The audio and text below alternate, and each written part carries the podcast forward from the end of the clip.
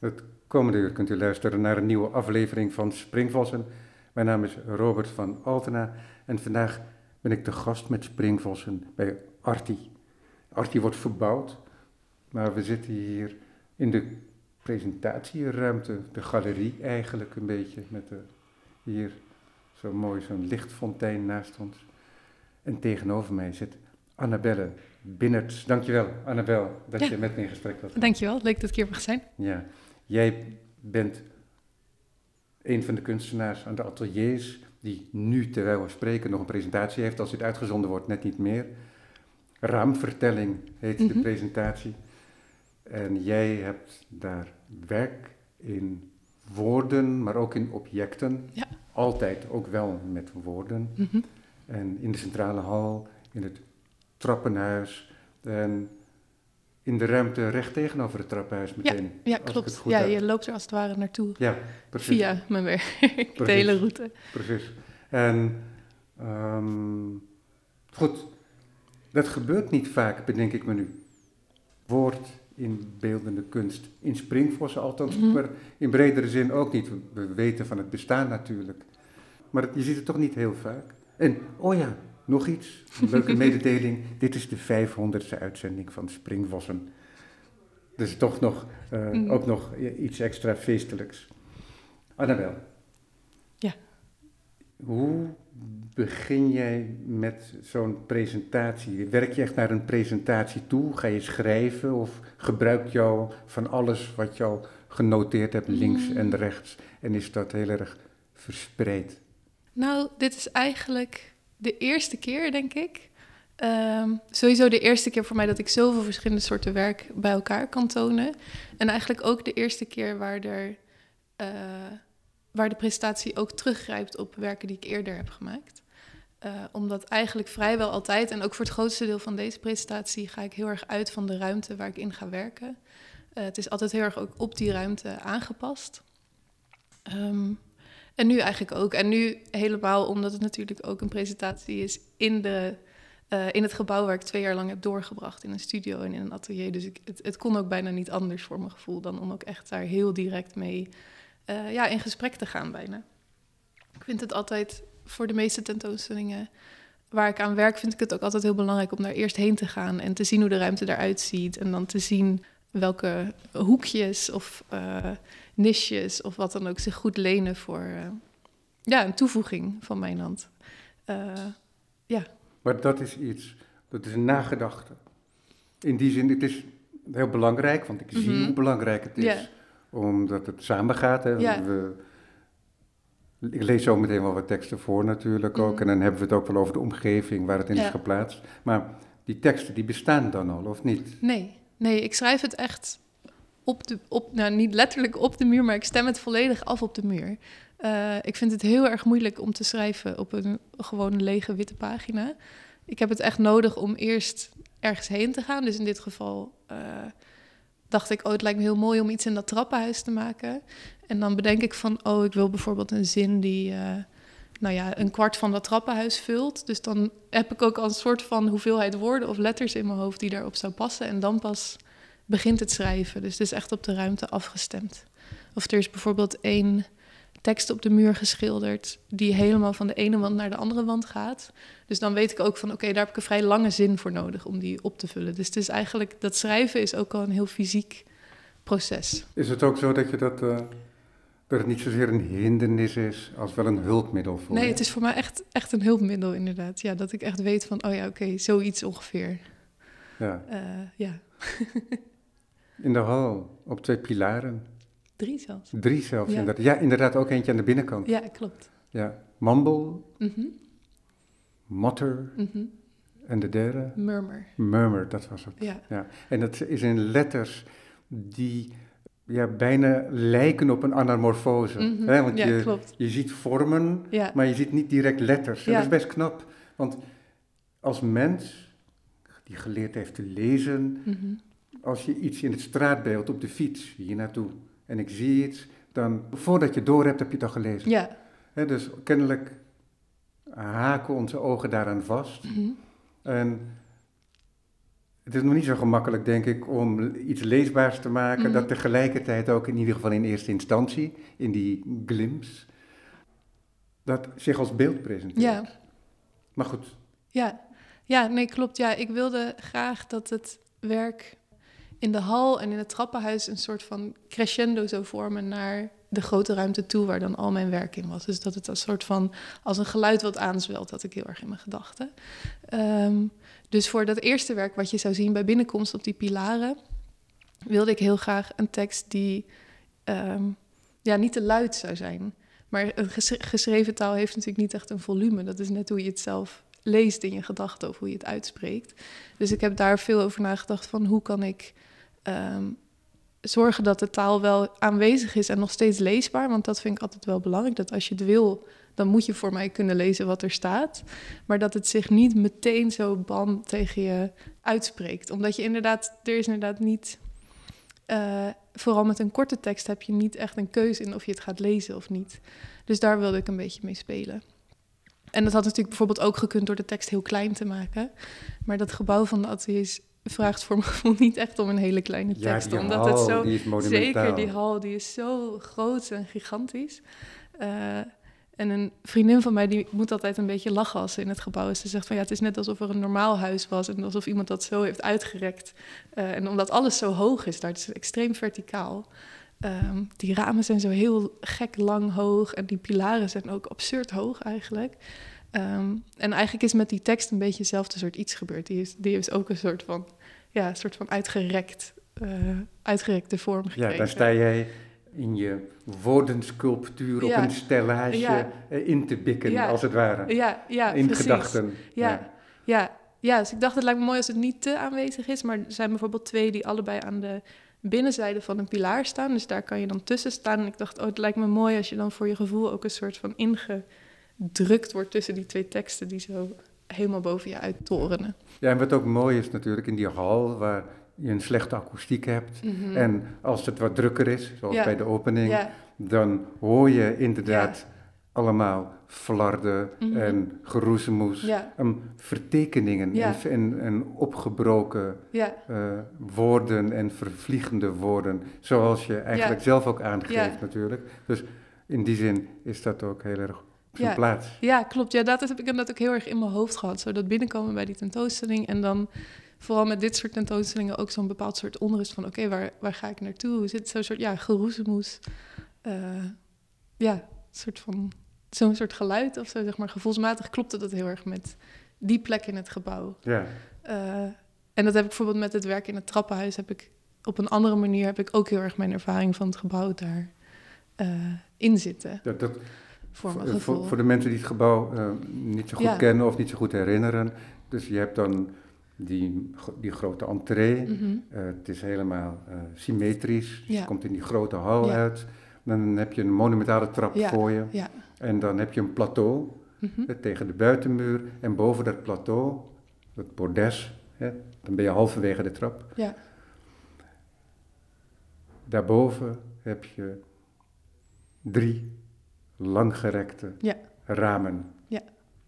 En dan krijg je dus de pendanten Mhm. tussen die ramen en naast de ramen wit gestuukt. En daar heb jij in het zwart Ja. dus eh, een aantal zinnen neergezet. En een aantal zinnen, ik zou eigenlijk moeten zeggen strofes. Ja. En, ehm, en die aantal zinnen die vormen samen een gedicht. Ja. En je had het over een crescendo Mhm. en ik kom binnen en dat is zo. Dus, ehm, er, er, maar er gaat van alles weer klinken in mijn hoofd, maar het was bij mij ook zo dat datgene, en ik zal het zo voorlezen wat daar staat, dat bleef ook bij me. Hmm. En, ehm, en ik bleef voortdurend ook vragen, ook toen ik in de, in de, de grote ruimte stond, waar je andere werk te zien is, toen bleef dat toch nog doorgaan en ook later nog op terug op de fiets. Hmm. Dus er is, je hebt echt een, ehm, in dat trappenhuis, in dat werk in het trappenhuis, heb je een enorme ruimte gecreëerd. En die ruimte dus Ja. die dan Wat mooi, wat zijn fijn. weg vond in Ja. mijn hoofd. Maar dan nu Ja. die paar zinnen. Dat gedicht. Again, a morning falls, a page turns, a night falls. Again, a poem is shadowed. Ja, ik zal het nog een keertje voorlezen, want mensen die horen dat natuurlijk en die zien het niet. En dan is het toch moeilijker om daar grip op te hebben. Again, a morning falls, a page turns, a night falls. Again, a poem is shadowed. En wat zo interessant is, dat vond ik toen ik het voor het eerst las, is in eerste instantie denk je, er worden hier wat clichés met me gedeeld. Ik moet nou me inhouden om niet een enorme analyse los te laten en, een Van mij mag het. en een gesprek met je aan te gaan. Nee, maar dat is voor de luisteraar minder leuk ook, denk ik. Maar ik zal mijn eerste indruk wel geven, in ieder Mm. geval. En dat is dat het net lijkt alsof er allerlei clichés met me worden gedeeld. En die clichés die zijn zo geplaatst dat je ziet dat ze dat crescendo ook weergeven. Want het lijken net als je zo, de frases, die zijn verticaal geschreven, dat heb ik Ja. nog niet gezegd, behalve de again en again. Mhm. Niet, die zijn horizontaal aan de bovenkant, maar alle andere strofes, die zijn allemaal Ja, verticaal. die volgen Dus eigenlijk de- het raam. Die volgen het Ja. raam en ze vallen als het ware. Ja, ja, ze volgen het raam en ze volgen ook eh, de trap. Exact, Dus, de- exact. de- Dus- eerst dus- is het laagst en Dus dan het is net het als elke Ja. crescendo, hè, er een lage note en dan Ja. elke strofe Ja, is weer in een hogere ehm, vlak Ja. geplaatst. En die eerste indruk is dus, ik word geconfronteerd hier met een aantal clichés, morning falls, page turns, night falls. Het lijken idiomatische uitdrukkingen, mhm. hè, dus dat zit aan elkaar vast. Maar dat klopt niet helemaal, hè, dat wringt een beetje, want een page turns, dat is daar actief ja, in actieve vorm. Maar een page is turned. Hè, Ja. er wordt omgeslagen. Ja. Dus dat is al gek. Dus, dat, dus je begrijpt daardoor al niet precies wat daar staat. En dan krijg je, again, a poem is shadowed. En dat wordt dan gepresenteerd ook als zo'n Mm. cliché. ja.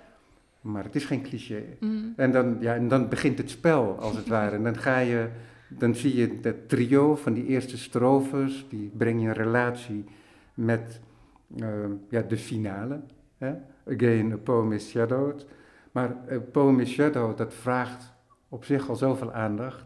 En dan gaat het ook nog weer die relatie aan met die, al die andere zaken en met wat er op de pilaren Mhm. werd Ja. geschreven.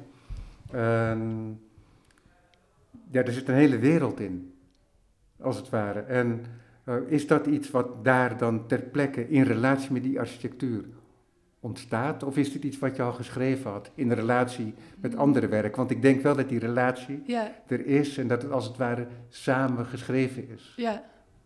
Ehm, nee, het is echt geschreven voor het raam. Het was er echt nog niet voordat ik het plan op wat pakte om iets met die ramen te doen of met dat trappenhuis. En het grappige hier voor, over deze tekst is eigenlijk ook dat het ook heel anders is geworden dan ik bedoeld had. Want ik had heel erg eh, thema's in mijn gedachten steeds waar ik in de grote ruimte mee aan het werk wou. En ik dacht, oh ja, dan wil ik iets schrijven wat daarnaar opbouwt. En dat het dan een soort van één lopende zin is van de, bij, als het ware, van de gang naar die ruimte En toe. dat, introduceer ik dan nu ook eventjes. Hè, dat Ja. is dan, dus er is een kamerscherm. ja, Centraal in de ruimte, Ja. net voorbij het midden, maar wel ja, helemaal geplaatst centraal Mhm. voor dat prachtige raam. Dat prachtige venster, dat hoge venster. En dit horizontale, gebogen kamerscherm mhm, in rood en blauw purper een beetje. mhm, Daar kijk je op en dan zie je guest mhm. staan in schuine letters, Ja. cursief, iets zwevend ja, zou je kunnen zeggen. En je ziet ook al de suggestie van iets anders. En in eerste instantie denk je, oh, er staat twee keer guest. Dus één keer aan de ene kant en het is diafaan. Dus je, je ziet het licht er doorheen komen, dus je ziet ook de letters aan de Ja. andere kant. En daar staat ghost, Ja. kom je dan achter. En ja, dan, dat is dan omgeven ook met andere zinnen die aanduiden Ja, dan, ik, we komen zo terug bij Mhm. waar je net was, Ja. maar dan hebben mensen een beetje een idee van een geheel, omdat, je, omdat je verweest naar het geheel. Ehm, en zie je dat de ruimte ook ehm, als een soort eh, bewaarplek mhm. wordt gezien. En misschien wel als eh, bezield ja, met woorden. En dat alles wat er uitgesproken is, wellicht daar in enige manier eh, is achtergebleven. mhm. Daar verwijst Ja. het woord ghost ook naar. En dan krijg je a house that holds every sleepless word. Ik doe het niet precies in volgorde, want je kunt het. ehm, a house kept awake by the stories it hosts. En dan ook de zin die dan elke bezoeker persoonlijk aanspreekt. You wonder how long these words will keep you here. En dan is er ook nog, er zijn nog een, nog een ander werk in, in lijsten. Die teksten die heb ik hier niet Ja. staan, eh, merk Oh, ik die nu. weet ik. Graag. Heel graag. Dat zijn drie, eh, drie ingelijste tekeningen met elk één eh, zin op elke tekening. En ehm, dat is van links naar rechts. You will feel a breeze of words. You are the ghost that haunts this sentence. And you will be crying written tears. En de teksten hangen, eh, de lijsten hangen vrij dicht op elkaar. Dus er gebeurt ook.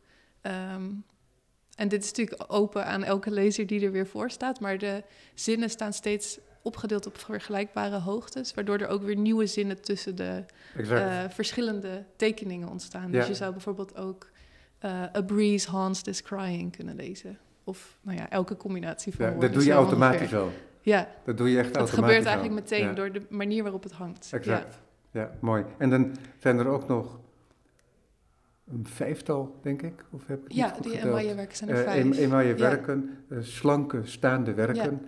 En dan van boven naar beneden staat er ook elke keer night. Mhm. Ehm, maar een beetje vanuit een perspectief zoals we een, oud, eh, een oude neonreclame kunnen Ja. lezen. Iets zo, verte zo vertekend. Ja, leuk. Dat heeft het een beetje. ja, Alleen waar de neonreclame onze aandacht bijna schreeuwend vraagt, mhm. is het hier zo dat het eh, bezonken is. ja, Nee, het is eh, nacht op nacht bijna. ja, Blauw, zwart. ja, En het wordt steeds donkerder. Ja. Dus de nacht valt, als Ja, het ware. Het, ja. wordt echt, het woord nacht wordt om nacht, ja. als klopt. het ware. Zodat het in het vijfde paneel eh, bijna niet meer leesbaar is. Nee, op het vijfde paneel staat ook als enige een ander woord. Daar staat false. Dus het, het Ja, precies. Nee, dat herinner ik me weer niet. Weer helemaal maar niet dat is goed. bijna niet Nee, maar dat is, een, dat is een heel belangrijk detail inderdaad. Ja. Exact. Ja, ik wou dat er wel echt een soort punt... Ja, eh, ja, niet letterlijk een punt, maar gevoelsmatig. Ja. Een soort van compleetheid was. Mooi. Maar goed, dus dat is, Ja. dat is de omgeving. mhm. Mensen die nu thuis zitten en het niet gezien hebben, die hebben nu allerlei woorden die door elkaar heen vallen. Maar misschien is dat ook wel mooi. Ja, Dat het ehm, ja, uit elkaar valt, als het ware, in losse woorden. En die proberen we dan weer samen te Mhm. brengen in ons gesprek. ja, Maar goed, jij zei dus, ja, ja, ik die hal, dat crescendo, Ja, van dat again a morning falls, a page turns, a night Ja. falls, again a poem is shadowed. Dat Ja. hangt samen met wat er ook in Ja. die grote ruimte te zien Ja. is. ja, klopt.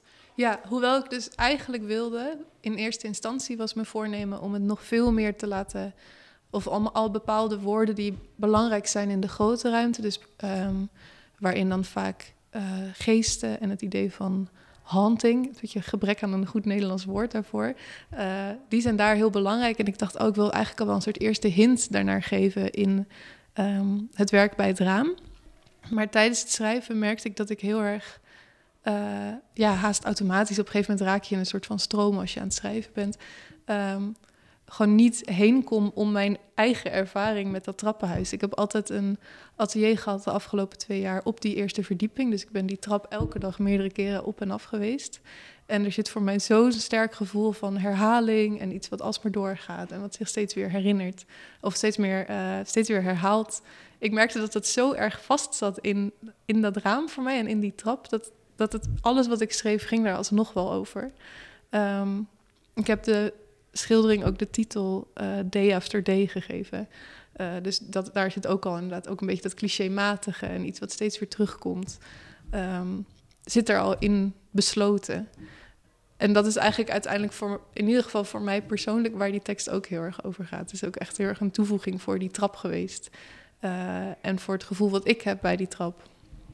Um, ja, omdat het, zeg maar, normaal gesproken, als ik voor een tentoonstelling werk, dan zijn dat natuurlijk vaak wel ruimtes waar ik eerder ben geweest, maar waar ik niet zo'n dagelijkse relatie mee heb als uh, met dit gebouw. En ik merkte dat dat in heel veel werken uh, zit nu voor mij. En dat is natuurlijk anders voor een bezoeker die erheen gaat. Dus ik merk ook dat ik het soms wat lastiger vind om over het werk te praten. Met wat meer afstand. Misschien komt dat uh, over, een paar, over een paar maanden wel. Maar um, uh, ja, dat zit er voor mij eigenlijk echt ja, dat heel is, erg in. Het is interessant, hè, omdat je, uh, dat is de anekdote eigenlijk, ja. als het ware, hè, de ontstaansanekdote. Ja. En, maar het is ook wel mooi, omdat het iets laat zien in je manier van werken, mm -hmm. dat die relatie met die architectuur zo sterk ja. is, met de omgeving, met de ruimtes. En dat is niet iets wat mensen zich in eerste instantie zouden bedenken. Ja, nee, klopt. En dat is ook wat ik zo, um, zeg maar, waarom ik echt niet een schrijver ben voor de pagina. Uh, zeg maar, dat vind ik wat, wat het zo. Zeg maar, het heeft iets wat je aan het begin ook zei. Het heeft ook iets ongemakkelijks om in een beeldende context met teksten te werken Nou, je, en met je, woorden. Je zou natuurlijk, ik onderbreek je nu Ja, heel bruut, maar niet. kijk, je zou natuurlijk een architectuur kunnen maken op de pagina. Hè? Maller, Ja. Mallarmé is Ja, de eerste bekende, het eerste bekende voorbeeld natuurlijk met een coup d'idée. Maar, ehm, dus dat kan ook natuurlijk. Ja. Het is niet zo dat dat... maar dat is nog steeds anders. Want je zult. Zeker. Het is zeg maar. De ervaring van het lezen van een boek vind ik ook een heel fysiek iets. Zeg maar, hoe ligt het boek in je handen? Waar ben je? Maar meestal doe je, zit je dat toch altijd wel zittend te doen. En wat ik zo. eh, en dan is het vooral ook een mentale beweging die je maakt. Of een soort mentale reis door een andere ruimte of een andere plek. Door de tekst die je Ja. ziet op de pagina. Maar zou je dan niet, zoals ik noem dan een coup d'idée Nabolera jamais Mm. Lazare als voorbeeld. Kijk, als je dat zou op de tekst zou gaan doen Mm. en zelfs je zou het ook op een andere manier kunnen Ja. doen. Dus dat jij dat op papier doet, Ja, je denkt aan het trappenhuis en je probeert dat te herscheppen. Want ik kan me voorstellen dat als je dat op een bepaalde manier op de pagina laat zetten, mhm, dat ik dat trappenhuis als het ware Ja. ook zie daar. ja. En in dit geval, dat met het trappenhuis is Ja. natuurlijk wel eh, zo'n krachtig samengaan mhm, met de architectuur, dat ik dat ook ja. aan die plaatsing van die strofen zou kunnen aflezen. Ja, het kan zeker. Maar het is nog steeds anders dan echt een trap oplopen. Zeker. En dat is denk ik wat ik zo interessant vind aan juist wel in de ruimte werken. Omdat ik, ik vind het heel interessant om na te denken over de eh, ja, scenografie haast van hoe je nou ja, door dat trappenhuis beweegt, hoe je naast die pilaren staat. Zeg maar de manier waarop je je overweldigd kunt voelen door een tekst die zo hoog boven je uittorent. Dat kan ook in taal, maar het gaat altijd heel anders zijn dan als je daar echt staat. Mhm. En ik hou ook heel erg van de openheid die eh, het benaderen van een ruimte heeft. Wat met een boek heel anders is. Zeg maar. Wat je met een boek. Ja, zit je toch aan een volgorde vast. Zeg maar. Je gaat toch van begin tot eind er doorheen bladeren. En voor niet alle boeken is dat nodig. Maar het is in de praktijk toch vaak hoe je het zou doen. Terwijl als je de ruimte binnenloopt, kun je kiezen van ga ik naar links, ga ik naar rechts, ga ik rechtdoor. Eh, hoe lang sta ik stil bij elk werk? En dat zijn dingen die ik heel erg leuk vind om over Ja, na want te je hebt denken. zelfs, want ik, nee, ik noem het een gedicht, wat het ook is. Mhm. Maar je zou inderdaad, als je van bovenaf komt lopen weer, van Ja, het bordes boven en je loopt naar beneden, Ja. dan is eigenlijk het eerste waar je op kijkt, is Again the Poem is Shadowed. Ja, En je zou het helemaal kunnen opdelen in die zin. ja, ja ook. klopt. Ja. ja, het kan echt allebei de kanten op werken. En dat doe je minder snel Ja, in een gedicht, in een boek. ja. Ja, er zit voor mijn gevoel... Maar kijk, heel veel schrijvers zullen het drastisch met me oneens zijn. Maar voor mijn gevoel zit er minder vrijheid in het lezen van een boek. Eh, ik heb het gevoel dat er inderdaad iets meer zo een volgorde, chronologie gedicteerd wordt. En inderdaad ook een, een richting. Ja, kijk, het is een beetje over en weer, want je zou kunnen Ja. zeggen, die ruimte, Mhm. die geeft jou, die architectuur, die geeft jou houvast. Ja, En die houvast is jouw beperking. ja, want dat is toch, ja, kijk, in principe kan je alles doen. ja, En alle mogelijkheden altijd open houden, ja, dat is een vorm van entropie. ja, Hè? Dus dat is, alles is gelijkelijk verdeeld en dan is er eigenlijk niks. En die hindernis, mhm, dat is ook een soort mogelijkheidsvoorwaarde. De belemmering is een mogelijkheidsvoorwaarde voor een kunstwerk. Ja.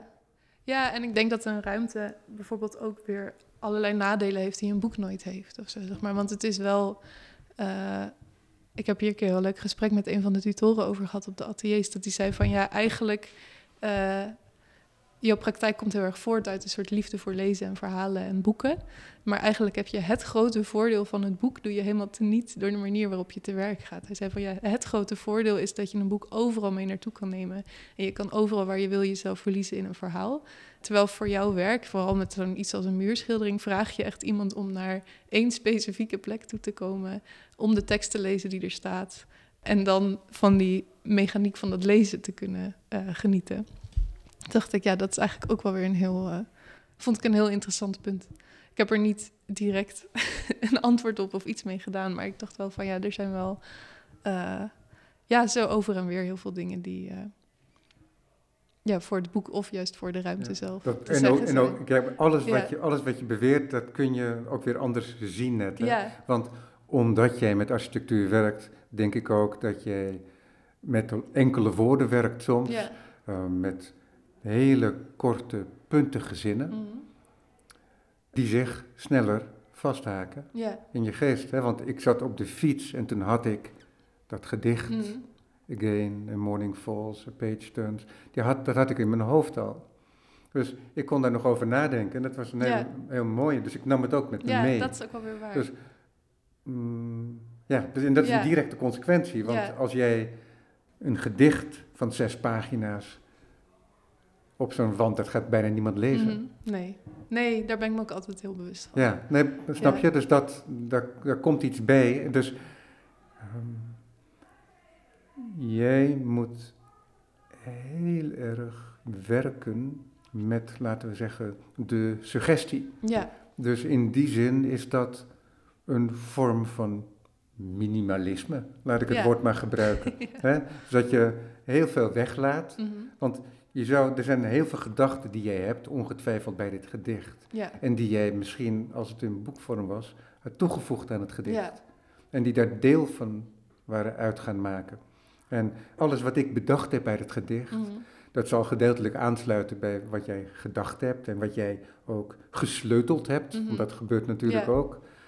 Mm, maar het hoeft niet natuurlijk. mhm, En toch is het zo dat het. Want het risico dan, als je te veel weghaalt, is dat het uit elkaar valt. ja, Dat het niet zeggend wordt. ja, En ja, het tegendeel is gebeurd. ja, En, ja, en wat ik al zei, je lijkt het spel te spelen hè, Mhm. met die idiomatische uitdrukking.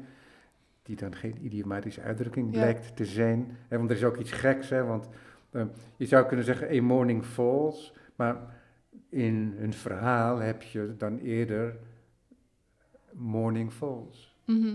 ja, bijvoorbeeld. er zit heel erg en, in die en, A en, inderdaad. en night falls. En doordat je zegt a morning falls, a night falls, daardoor wordt het een soort ja, Hè, Het wordt een soort voorbeeld. ja, Dus zit ik dan in een parabel Ja. opeens? Of moet ik alles heel concreet lezen?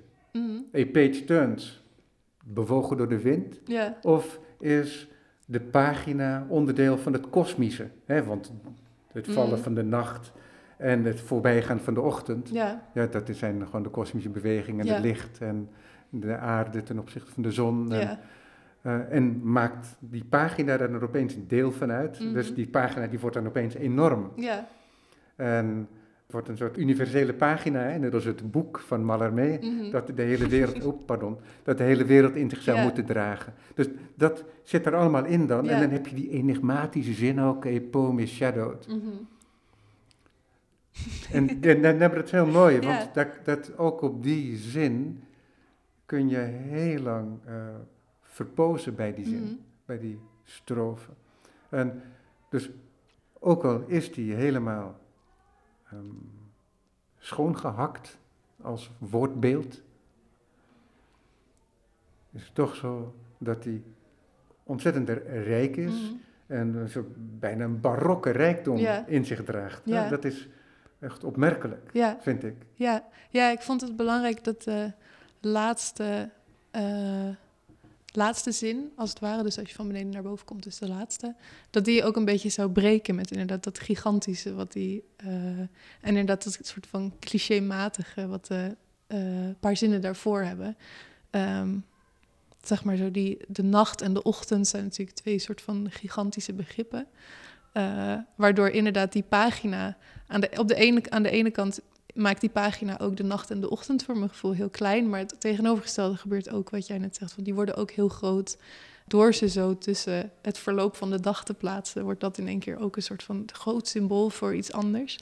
Uh, terwijl het omslaan van een pagina eigenlijk ook een heel klein gebaar is. Maar goed, die hebben dat zo heel erg, dat gewicht.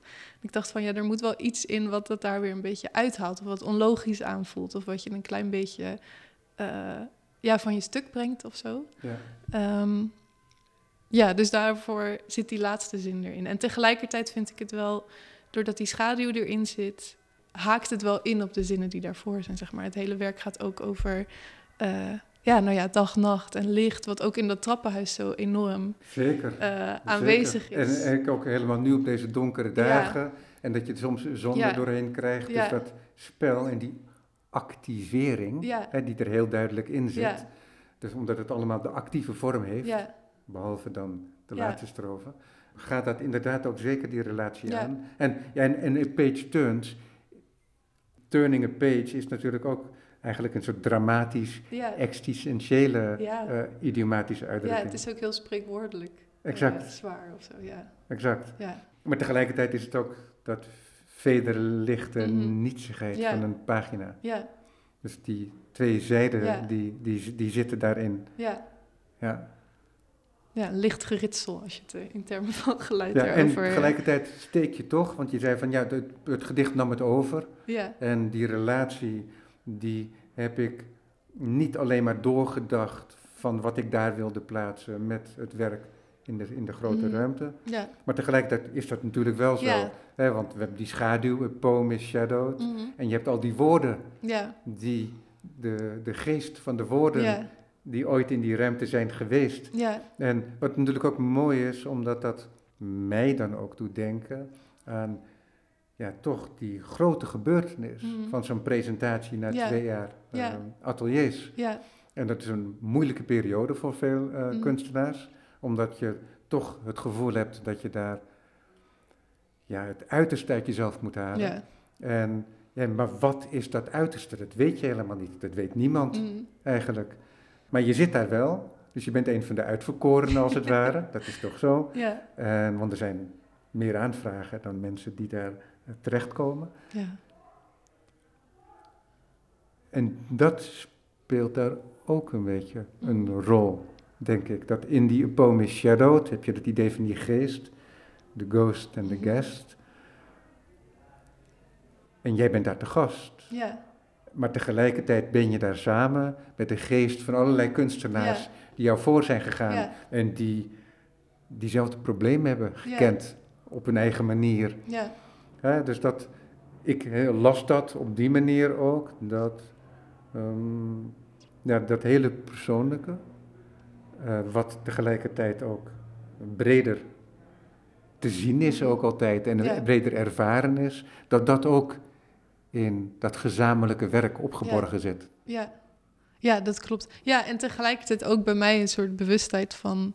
ik ben er nu te gast, maar straks ben ik ook een van die ghosts... die misschien nog wat sporen heeft achtergelaten in het gebouw... maar niet meer eh, daar werkt. Omdat dan weer de volgende eh, gasten, om ze maar zo te blijven noemen... eh, ook weer aankomen. Ja, maar kijk, zo'n gedachte hebben, dat staat nog niet gelijk aan het je werkelijk realiseren wat dat inhoudt. Nee. Ben je daarmee aan het werk gegaan dan? Ja, jawel. Ik denk wel dat het. ehm, die thematiek van het, het idee van een geest en het idee van hunting is iets waar ik al eh, eerder een project over had gedaan. Dus dat was al wel in mijn gedachten ook meer via een andere weg. Maar ik Ja, heb, dat is mijn tekortschieten dan hoor, want dat ken ik niet. Oh, maar dat dat geeft- ligt, dat- dat ligt dat- aan het geheel en mee. Nee, ja. dat geeft helemaal niet. Maar dat is, eh, zeg maar, de tekeningen waar je op binnenkomt. Die heb ik ook eerder uitgevoerd als muurschilderingen. Als deel van een groter project. Ook zaten nog meer teksten bij. En dat werk ging eh, heel kort. Ging ook heel erg over ja, dat idee van een geest. En van haunting en haunted zijn door de dingen die je leest. En dat kwam eigenlijk voort uit de gedachte van, oh ja, als je een boek leest en je moet er bijvoorbeeld huilen door wat er gebeurt in dat boek, wiens tranen ben je dan aan het huilen? Zijn, is dat voor jezelf of is dat eigenlijk voor dat personage wat je kort uh, belichaamt, ja, als is het het een ware? sympathische reactie of is het je eigen Of ben verdriet? je het, ja, zeg maar, Of is een sympathische gedachte ja, je eigen verdriet en dat Ja. van de ander? ja, word je kort die hoofdpersoon die verdriet heeft of is het echt van jou? Nou ja, dat ander project, maar goed, daarin was zo dat eerste idee van dat, dat beeld van de geest en een soort van bezetenheid daarvan in relatie tot lezen in mijn werk gekomen. Uh, maar tijdens het ontwikkelen van de werken die ik dan nu in deze presentatie laat zien, ben ik me ook, ja, zoals ik al zei, omdat je presenteert in het gebouw waar je ook werkt, uh, sluipt dat gebouw er eigenlijk aan alle kanten in. En op, in sommige uh, momenten heel bewust, dus inderdaad dat bewustzijn van, oh ja, die mensen die mij voor zijn gegaan hier en die spoken die hier nog soort van rondzuizen door het gebouw. Um, en ook onbewust zijn er allerlei dingen ingekomen. Zoals eigenlijk ook met dat werk bij Trappenhuis een beetje gebeurd is. Het was helemaal niet mijn bedoeling om iets te schrijven over mijn ervaring van de trap oplopen elke dag. Maar dat sluipt er dan toch in. En ook, ik heb een uh, geluidswerk wat te horen is. Waarin Night Falls gezegd wordt, maar de T van Night wordt steeds herhaald als een soort tikkende klok. Um, dat was mijn eerste gevoel, dat het zo als een soort klok zou zijn, dus ook tijd die voorbij gaat. Maar toen ik het eenmaal geïnstalleerd had, realiseerde ik me dat die herhaling van die T ook heel erg hetzelfde klonk als de druppende kraan die ik in mijn studio had. Uh, waar ik twee jaar lang heel erg naar heb zitten luisteren, omdat mijn praktijk is heel stil, zeg maar. Ik zit vooral te lezen en te schrijven. Uh, dus dat geluid is heel aanwezig geweest. En dat heb ik eigenlijk als het ware teruggebracht nu ook in de presentatie. Um, zonder dat het helemaal mijn bedoeling was. Ja, en omdat je dat hebt zo over die woorden en die ruimtes. En je roept heel terecht in herinnering inderdaad je audio-installatie mm. ook daar. Maar doe je ook voordrachten? Nee, nooit. Met, want dat zou natuurlijk kunnen, ja. met, dat je heel specifiek iets schrijft voor een bepaalde plek. Mm. En dat je dat dan voordraagt. Ja. Ja. Hè, omdat dat, dat gesproken woord, dat dan tegelijkertijd ja. Daar wegsterft en dan weg is, in Mhm. jouw hoofd zit. Ja. En misschien in het hoofd van de bezoekers. Ja. Ja, nee, het klopt, maar ik doe dat eigenlijk echt nooit. Omdat ik weet niet goed, ik heb het idee dat mijn werk veel meer over lezen gaat dan over luisteren. Ja. Uh, en ook, um, ja, ik denk ook dat ik zelf iemand ben die liever, liever leest dan luistert naar teksten. Uh, omdat ik, ik vind dat analytische heel leuk. En dan bijvoorbeeld met dat werk in het raam heel erg nadenken. Oké, okay, van waarom is het a night of a morning? En, niet, en dat zijn toch dingen die voor mijn gevoel in een voorgedragen tekst eerder kwijtraken of weggaan. Dat zeg je nou, Annabel. Ja. Want ik kan dat alleen maar beamen. Mm. En toch heb ik al 500 springvalsuitzendingen gemaakt. ja, is dan het. toevallig tot stand gekomen. Dat was geen actieve keuze van mij, geen actief streven van mij. Maar uh, snap je? Dus, ja, ja, ja, dus, ik begrijp dus het. Er, er liggen mogelijkheden Mm. die je dan toch accepteert, Ja. als het ware. Ja, in klopt. Die, ehm, Ja. ja, en het is ook wel, in het geluidswerk heb ik het ook wel. Het is de eerste keer dat ik iets met geluid maak. En dat heeft ook wel weer heel veel ideeën voor me geopend, zeg maar. Dingen die er weer inkomen, juist doordat er een stem bij komt. Uh, en in dit geval waren het dan stemmen van anderen. Ik heb niks zelf ingesproken. Maar dat bracht juist ook best wel weer veel voor het werk. Um, om te horen hoe iemand anders een tekst interpreteert en leest en uitspreekt. En uh, ja, dat heeft juist ook wel weer veel voor me gedaan. ja. ja, het was een kleine onderbreking. Uh, want er was een uh, rondleiding met wat scholieren die er langs wilden komen. Maar we gaan weer verder. Ik ben je laatste woord vergeten, maar wat ik, ik merkte eventjes op Mm. dat datgene wat je zelf niet hebt bedacht, daar kun je mee geconfronteerd worden. Ja. En voor je het weet, maak je wel Ja, het, iets met het gesproken woord. ja, ja klopt. Ja, ja. Je um, hebt veel meer werk nog, Ja, wat nog niet genoemd is. En we hoeven ook niet per definitie alles te noemen en zo. Maar ik vind het toch wel belangrijk, want je hebt ook emaille paneeltjes zijn dat ook, of niet? Of is dat van Die- ander materiaal? uh, ja die kleine eh, gekleurde... behind kleuren. these words. Ja, klopt, dat is ook in mooie. Ja, dus uh, dat zijn wat gedrongener paneeltjes Mhm. dan bij het geval van Night. Ehm, ja, hoe groot zullen ze zijn? 25 centimeter hoog, zoiets? Ja, zoiets. En iets van 11 centimeter breed. Ja. Ze zijn eh, ja, echt Ja. compact. Precies. Ehm, je zou kunnen zeggen de pagina van een bundel. Ja. Een beetje langgerekt, maar het bestaat. En daar staan zinnen op, hele korte.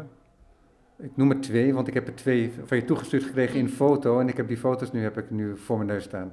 En dan staat er in rode letters op witte achtergrond. Schreefletters moet ik zeggen, dus ze hebben een mooie scherpte. No winter waits. En dan staat er in spiegelschrift, in iets witter dan het crème wit van de achtergrond. Dus ehm, je leest het alleen maar als je erbij staat. In spiegelschrift dus. No winter waits in rode letters. En dan staat er behind these words. En dan is een andere. Die is in blauw met witte letters. En dan is de spiegelzin is dan, jij steekt in, jij ziet het donker eraf ook. A mumble rises from the pond behind these words. Dus a mumble rises from the pond behind these words. En dat is interessant natuurlijk, omdat je ehm, iets uitspreekt waarvan je zegt dat het verstopt ligt achter de woorden.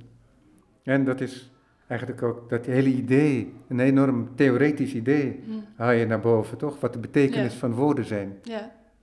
En ehm, datgene, al datgene wat we uitspreken, hier in die 500 afleveringen van Springvossen, jij in je werk, dat je daarmee iets oproept. Mhm.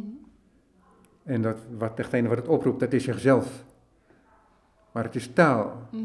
Dus het is ook altijd de wereld of de mens of onze relatie of ons geestelijk leven. Het is van alles.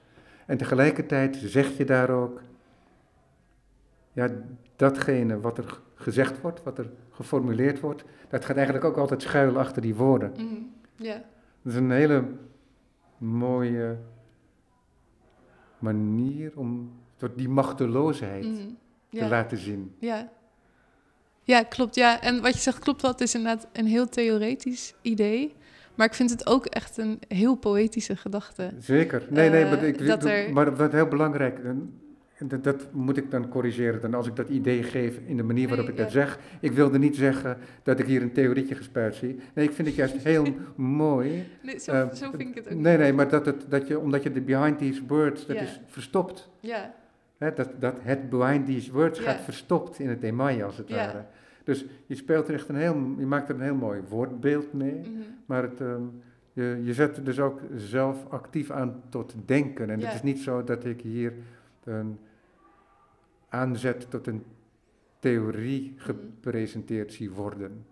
Nee. Maar goed, dat Ja, even nee, dat voor de klopt. duidelijkheid. Ja, ehm, nee, ik vind dat altijd een eh, heel mooi idee. Dat het lezen van een zin ook een beetje als het openen van een deur is. Waar je, eh, ja, ik zie altijd voor me alsof er echt een ruimte of een plek achter de woorden is. Waarin alle beelden besloten lezen die je voor je ziet als je die woorden leest.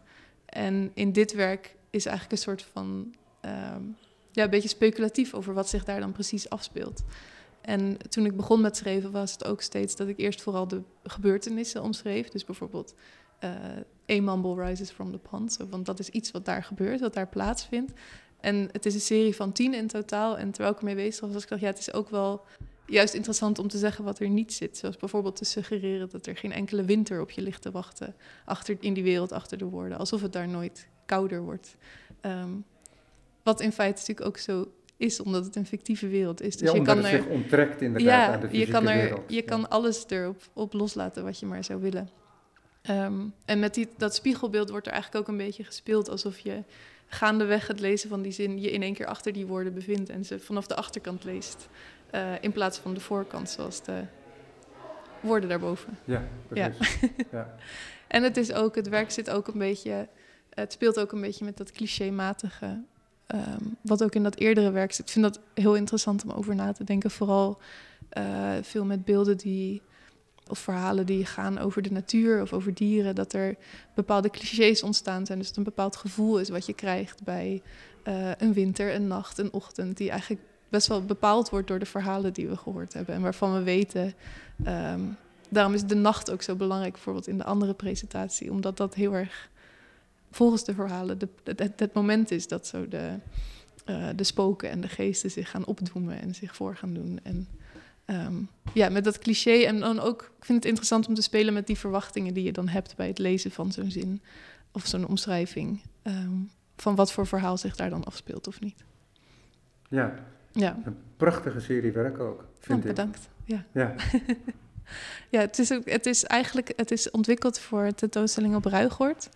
En uh, dat is nu nog te zien. Dat is in totaal twee jaar lang ter ere van een 50-jarig bestaan. Dus daar een route gemaakt over het hele terrein. En daar is dus ook een deel in die route heb ik een soort van wandeling uitgezet waar deze panelen uh, hangen. Uh, dus dan loop je ook echt over, dat loop je ook echt buiten over een soort van pad langs allerlei bomen, waar dan af en toe in één keer zo'n werkje uh, hangt. Daar ga ik naar kijken. Ja. Dat is iets leuks om naar uit te zien. Ja. ja. Een grote presentatie en dan zijn we nog niet klaar, want er is, er is ook een groepspresentatie. Ja, klopt. En daar is het zo dat werk te zien is van Annabelle Binnert. Mm -hmm, klopt. En The Artist. Ja. En The Artist, dat is Annabelle Binnert mm -hmm. met Bart Lunenburg en Cas Egeli. Klopt. En werken jullie vaak samen? Ja, dit is Ook onder die titel The Artist? Ja.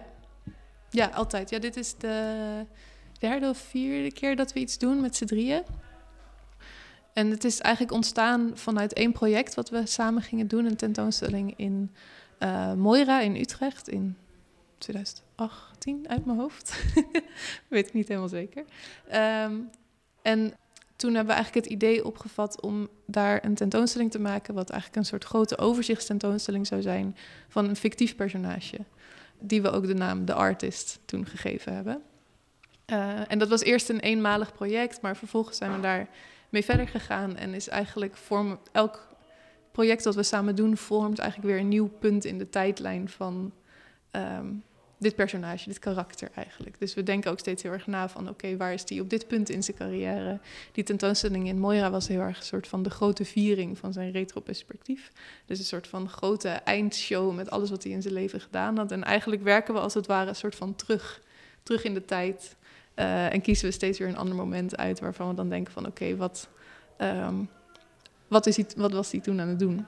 En het is daarmee ook best wel een manier geworden voor ons om te reflecteren op wat het eigenlijk betekent om te werken als kunstenaar. En wat het um, allemaal teweeg brengt en hoe dat in zijn werk gaat. En, en misschien ook precies het gesprek dat jullie als kunstenaar delen. Dat jullie dat ook concretiseren, dat ja, gesprek. Klopt. En dat jullie dat gesprek en het gedeelde in het gesprek als, um, als een geheel zien. Ja, ja, dat is precies hoe het werkt. Want het grappige is ook wel dat we uh, onze eigen praktijken liggen best wel ver uit elkaar qua waar we mee bezig zijn.